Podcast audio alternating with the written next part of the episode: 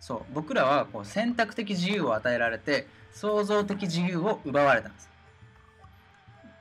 そしてこの選択的自由っていうのは人工意志によって不満の出ない絶妙なラインで操作されてるんですね。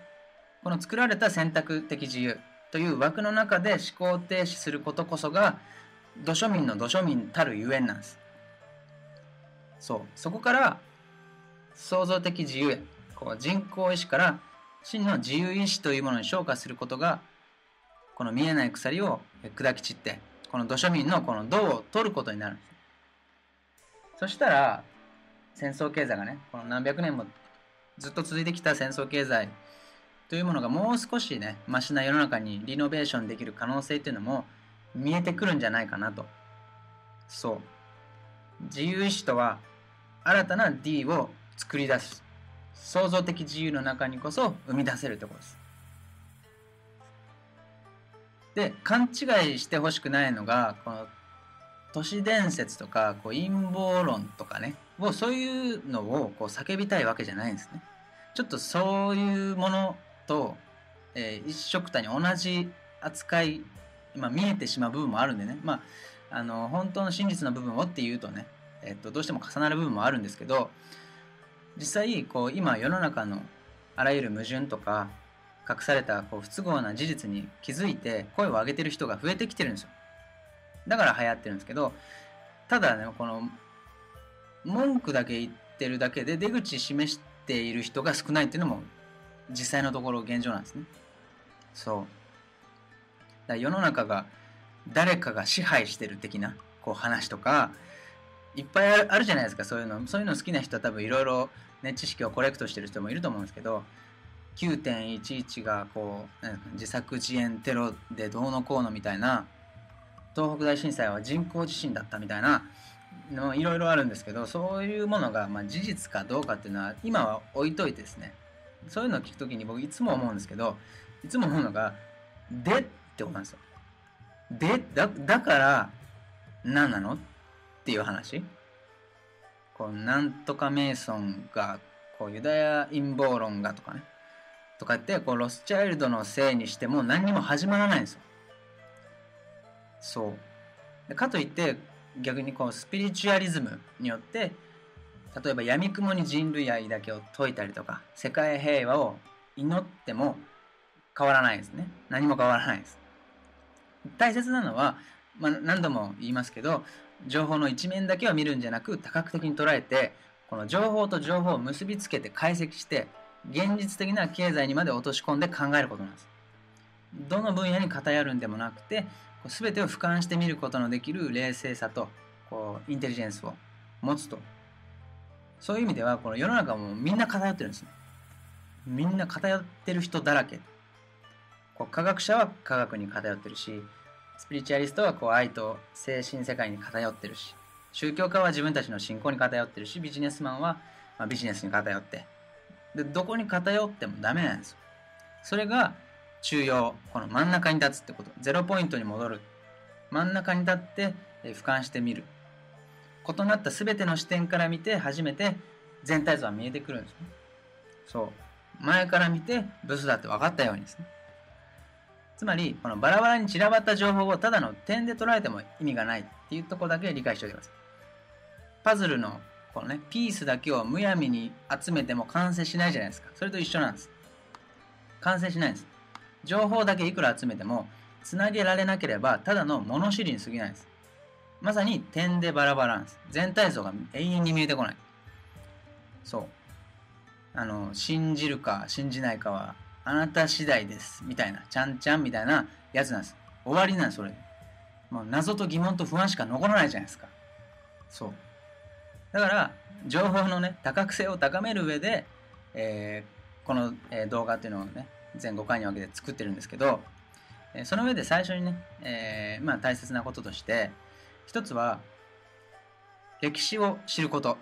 これすごく重要なんですね。なぜなら歴史に偶然はないから。歴史上の出来事というのに偶然はないんです。そう。でも僕らはその背景というのを知らなすぎるんですね。教科書に書かれていた事実しか知らない。でそれはいろんな他の情報と結びつけて初めて見えてくる。例えば第二次世界大戦が起きましたとかね。その起きたことだけを見ても見えてこないです。なんなんでっていうね。広島と長崎に原爆が投下されたと。なんで投下された？なんでそこだったの？で日本が、えー、天皇制であるとかね中国は共産主義であるとか、まあ、なんでそうなったの？とか、ね、てか本当にそうなの？誰がどうしてそうなったの？っていうねいうところを僕らなんでってあんまり思わなくなっちゃったんです。みんなちっちゃなねクソガキの時はもうなんでなんでの連続だったと思うんですね。なんでなんでこうなってんなんでこうなってんの？ってねなんかそういう時期あるじゃないですか。そうなのにいつの間にかこうなんでって言わなくなったんです。そしてこう大人になる過程でね代わりにこういうようになった。そういうもんだよって。そういうもんだよって、そして最後に出てくる言葉がこれ決まり文句なんですけど仕方がないよ。この仕方がないという言葉の恐ろしさを知ってほしいんですね。この言葉を言えばもう何も考えずに済むからなんですよ。とっても楽ちんなんですよね。魔法の言葉なんです。そしてとっても怖い言葉なんです。当たり前と同じなんです。思考停止状態の象徴とも言える言葉。まさに土庶民の合言葉なんです。だからこう世の中そういうもんだよ。仕方がないよっていう言葉に安易には逃げないでほしいんです。せめて自分なりに解析してから仕方がないって言うなら言ってほしい。で自分にとっていいことも悪いことも今一度向き合ってみてほしいと。そう今のこのね世界の現状は実際ね僕ら土庶民がこう何世代にもわたって仕方がない仕方がない仕方がないって言い続けてきたことが結果として出来上がってしまったんですせめてね、僕らが死んだ後も実際地球は続くわけじゃないですか。だから、この僕らの子供とか孫とかね、この地球の仕方がないを背負っていくね、子孫のためにも、やっぱりね、多少は知るべきこともあるんじゃないかな。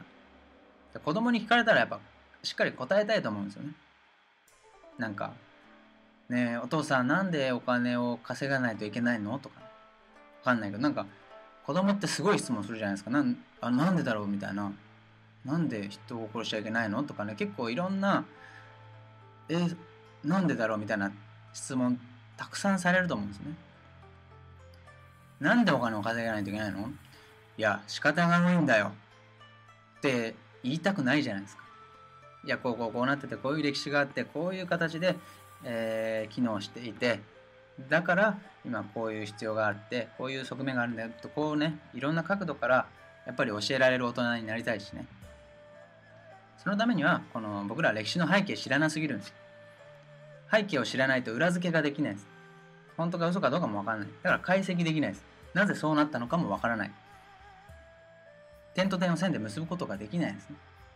そもそもそれって本当なのっていうところさえもそう。もうめんどくさいですよ確かに。めんどくさいけどめんどくさがらずに一つ一つこう照らし合わせていく、まあ、この動画ではそういったもう相当な量を照らし合わせた一つのね見解として、えー、出したものをお伝えするのでそう。だからそれさえも別に鵜呑みにしなくていいです。それをもとにまた自分なりに照らし合わせてみてほしいんですね。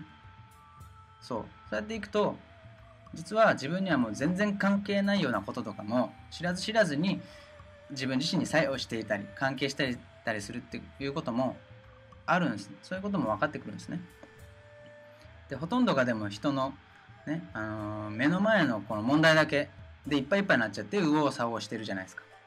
木を見て森を見ず状態なんですよ。世の中のこの全体像っていうのを知らずにね、こう日々の生活とか給料とかボーナス、年金、えー、来月の旅行先のホテルどこにしようとかね、もう自分のことだけを考えてる方が、生きてる方が楽なんですよ。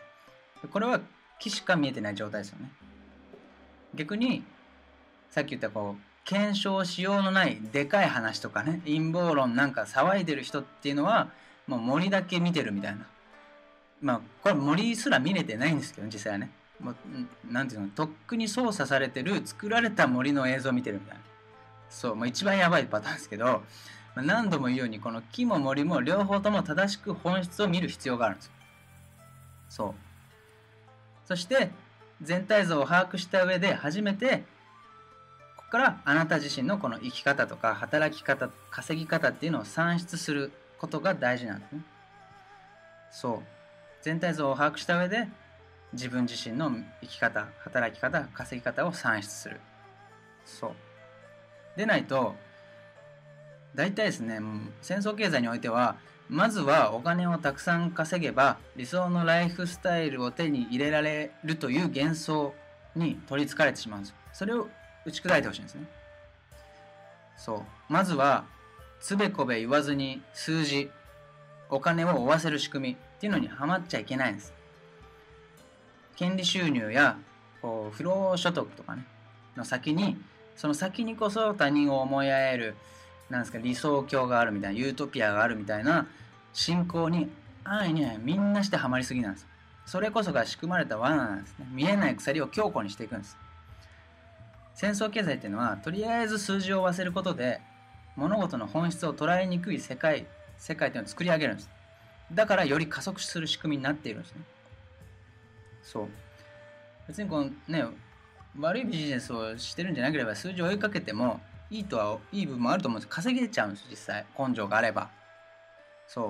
だから練習するぐらいはどしょみでもいけるシステムになってるじゃないですか、まあ、だから稼げちゃうんでその後にじゃあ社会貢献とかねなんかすればいいじゃんっていうのは一見理にかなってるようにも見えるんですで実際それを実現してる人もいるんですね。でそれを別に全部は否定しないです。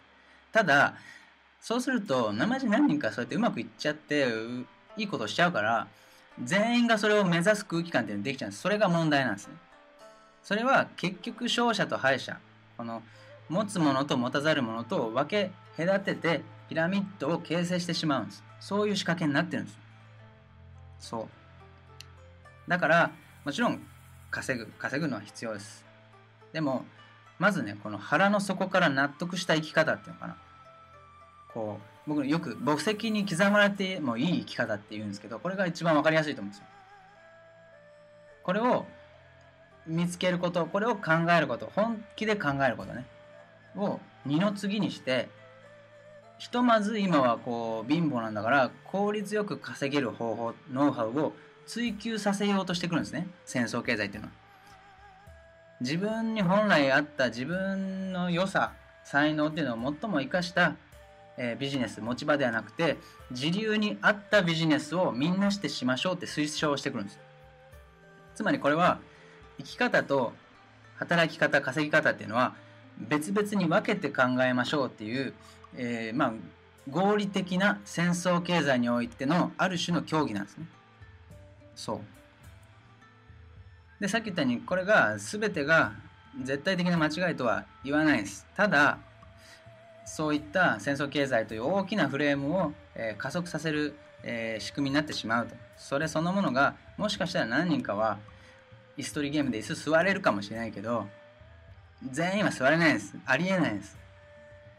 そして僕も一番言いたいのはもうこんだけ、ね、たかだか短い人生なんだから金持ちになりたい人いると思うんですけどそういう人もこう生き方と働き方と稼ぎ方を一致させた上で勝負しません経済も手に入れましょうよ墓石に刻まれて良い生き方で最初から勝負してみませんっていうのを一つ僕は提案したいことの選択肢なんですね。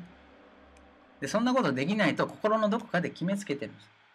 でもどこまで本気で試したの？本当に考えたの？結構考えてないです。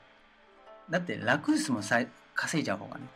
とりあえず目の前のお金その量にフォーカスすることはとっても楽なんですけど本当に生き方と稼ぎ方って一致させられないのかな？そうすると稼げなくなっちゃうのかな？っていうのをね考えてこれをちゃんときれい事じゃなく実現するためその実践的な経済学っていうのが宇宙経済学なんです。これを理想論で終わらせないんです。でこれは戦争経済とは全く対極の考え方。だから戦争経済をこれこれによってお金持ち、まあ、経済的成功する人たちがたくさん増えても戦争経済は加速しない仕組みになってますね。最高じゃないですか。そう。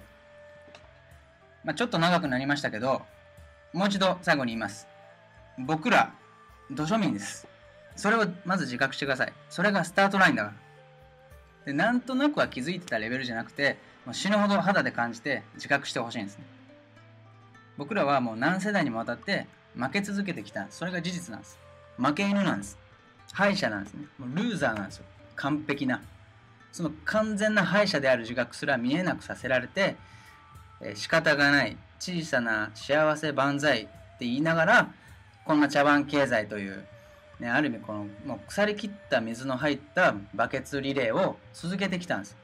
仕方がない仕方がないって後世にバトンタッチし続けてきた結果今のこの不正だらけの経済世界になってしまってるんですね。そう。だから被害者ずらしてこうロスチャイルドさんとかのねせいにするのも卒業してほしいんですよ。もうその人のせいじゃないんです。戦争経済は僕らの仕方がないが作ってきたんです。そうですよ。僕らが納めてる税金がね実際イラク戦争の戦費にも当てられてます。だからあなたが真面目にしっかり働いてね納めてる税金がどっかの遠い国の罪もない子供の命を奪う銃弾にもなってるんですよね。見えないけど。しっかり戦争経済の歯車になってるんです。被害者であり加害者なんです。これを茶番と言わずねななんていうこれを茶番と言わず何を茶番と言うんだってとこじゃないですか。でそれでもまだこうなんかポジティブシンキングだけで言ってられますかっていうとこなんです。で別にこれは悲観的になれって話じゃないですよ。悲観的な、ね、になってみんなしてあのなんですか絶望に駆り立てられたいわけじゃないです。ただ事実は見て見ぬふりしてね口だけのポジティブ病には逃げないでほしいんです。そう、ね、これはもうねなんか流行ってるじゃないですかそういうのね。ついてるついてるっつって。そのまあ自己暗示させてもいいですけどそのその瞬間にもちゃんと戦争や飢餓に苦しんでる人たちもいるっていうこともねちゃんと頭の隅に置いてねやるならいいと思いますよ。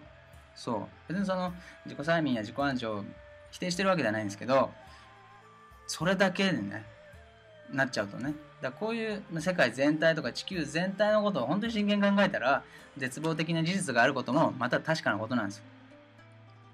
そう。で大事なのはその絶望の中にこう飲み込まれて悲観的になるんじゃなくてこの何ですか絶望というステージの上に立つんですね。であくまでノンシリアス。ひたむきに前向いて歩いていくっていう。それが本質的なこう地に足ついたポジティブシンキングだと思うんですよ。ね、ちゃんと全てを見通した上で、それで悲観的になるんじゃない。そしてもう土庶民として生まれたことすらも楽しんでもらいたいと思ってるんですね。そう。富裕層には富裕層の悩みがあるんです。まあ、エリートにはエリートのレールが敷かれた人生があるかもしれないじゃないですか。で生まれながらの財閥の家系とかね、生まれたら意外と大変かもしれないです。自分の立場をこう維持することに必死になっちゃうのもね、まあ、しょうがないと思うんですよ。そういう子に生まれなかったんで気持ちわかんないですけど。そう。だから、僕らは土庶民、この持たないものとして生まれたけど、それは逆に言えば、こう、失うものもそれほど大きくないし、彼らほど変なプレッシャーもないし、弱者だからこそ人の痛みがわかる、この優しさに気づけたわけじゃないですか。気持ちがわかる。だから、支配階級の人間にはないぬくもりが持てるのかもしれないし、そう、そう考えたら、この土庶民っていうのも悪くないっしょっていうね。でも全部このままでいいやってサジを投げるわけにはいかないんじゃないっていうところなんですね。だからここでは土庶民には土庶民なりの戦い方生き方があると思うんですそうだから陰謀論解くのもそうだし戦争反対とかねデモ運動しても意味ないんですボランティア運動しても無理なんです。根本的解決にはたどり着けないです。そう。でも唯一できることっていうのは根本的解決に対して本当に、えー、一手となるのはお金に対する捉え方っていうのを一人一人がリノベーションすることなんですね。お金に対する捉え方のリノベーションです。で戦争経済における上位者っていうのは上位層は本質に気づかれることを恐れてるんです。真実に気づかれることを恐れてる。んですでその一番知られたくないのがお金の本質なんです。お金というものが戦争経済を維持する最高の武器なんですけどそれはそれを逆手に取られることなんですね。そうその上で力を合わせられることっていうのは恐れてると思うんです。この、まあ、土庶民根性草の根人的レバレッジなんですけどこれをですね一人一人が自覚する。お金ってそもそも何ってとこなんですよ。これをあらゆる角度から探るんですね。すると不思議と全てがつながってくるんです。お金とは何ぞや。それは、まあ、人間とは何かなんです。歴史とは何か。文明とは何か。どこに向かっているのか。その中に暮らす、えー、私とは何か。何のために生きて死ぬのか。そうそもそも生とは何か。死とは何か。お金を稼ぐとは何か。仕事とは何か。もう一度お金とはそもそも何なのか。これをもうなんですか在テクを教えるようなね巷のファイナンシャルプランナーとか経済セミナーとかじゃね意味がないんですよ。なんかね年金足りないですよトークでねこう積み立てさせられてる場合じゃないんですよ。なんかタックスヘイブンとかオフショアとかを横文字に酔ってる場合でもないんです。もうそもそも数字を増やすことや減らさないことばかりに集中することが戦争経済を加速させてるんです。もっと本質的なマネーの正体。そこから探るんですそこからリノベーションする必要があるんです。そもそも第一段階を僕らはボタンの掛け違いをさせられてたっていうことを気づくことなんですね。そう。その鍵が実は体にあった。それを後半で情報開示します。そう。お金の本質的なリノベーションに欠かせないキーワードが体人体なんです。これは地球最高峰の究極情報開示になります。ということで、まあ、今回はこの本講義に入る前のもう本当に前置きとしてお伝えした1回目の動画土庶民の自覚のすすめと。なんかちょっと長い前置きになっちゃってすいません、まあ、次の動画でね実際戦争経済の裏側をね具体的に徹底解説した上で、えー、徐々に肝となるこの宇宙経済学の真相をお話ししていきますんで、え、これはテレビにもこうネットにも本にもどこにも出回ってない話です。全て真実とは言いません。自分で検証してください。多角的に解析して、えー、決して僕の話も信じないで、えー、疑って聞いてみてください。じゃあちょっと今これから、えー、猫に餌あげてこないといけないんでまた次の動画で会いましょう。バイバイ。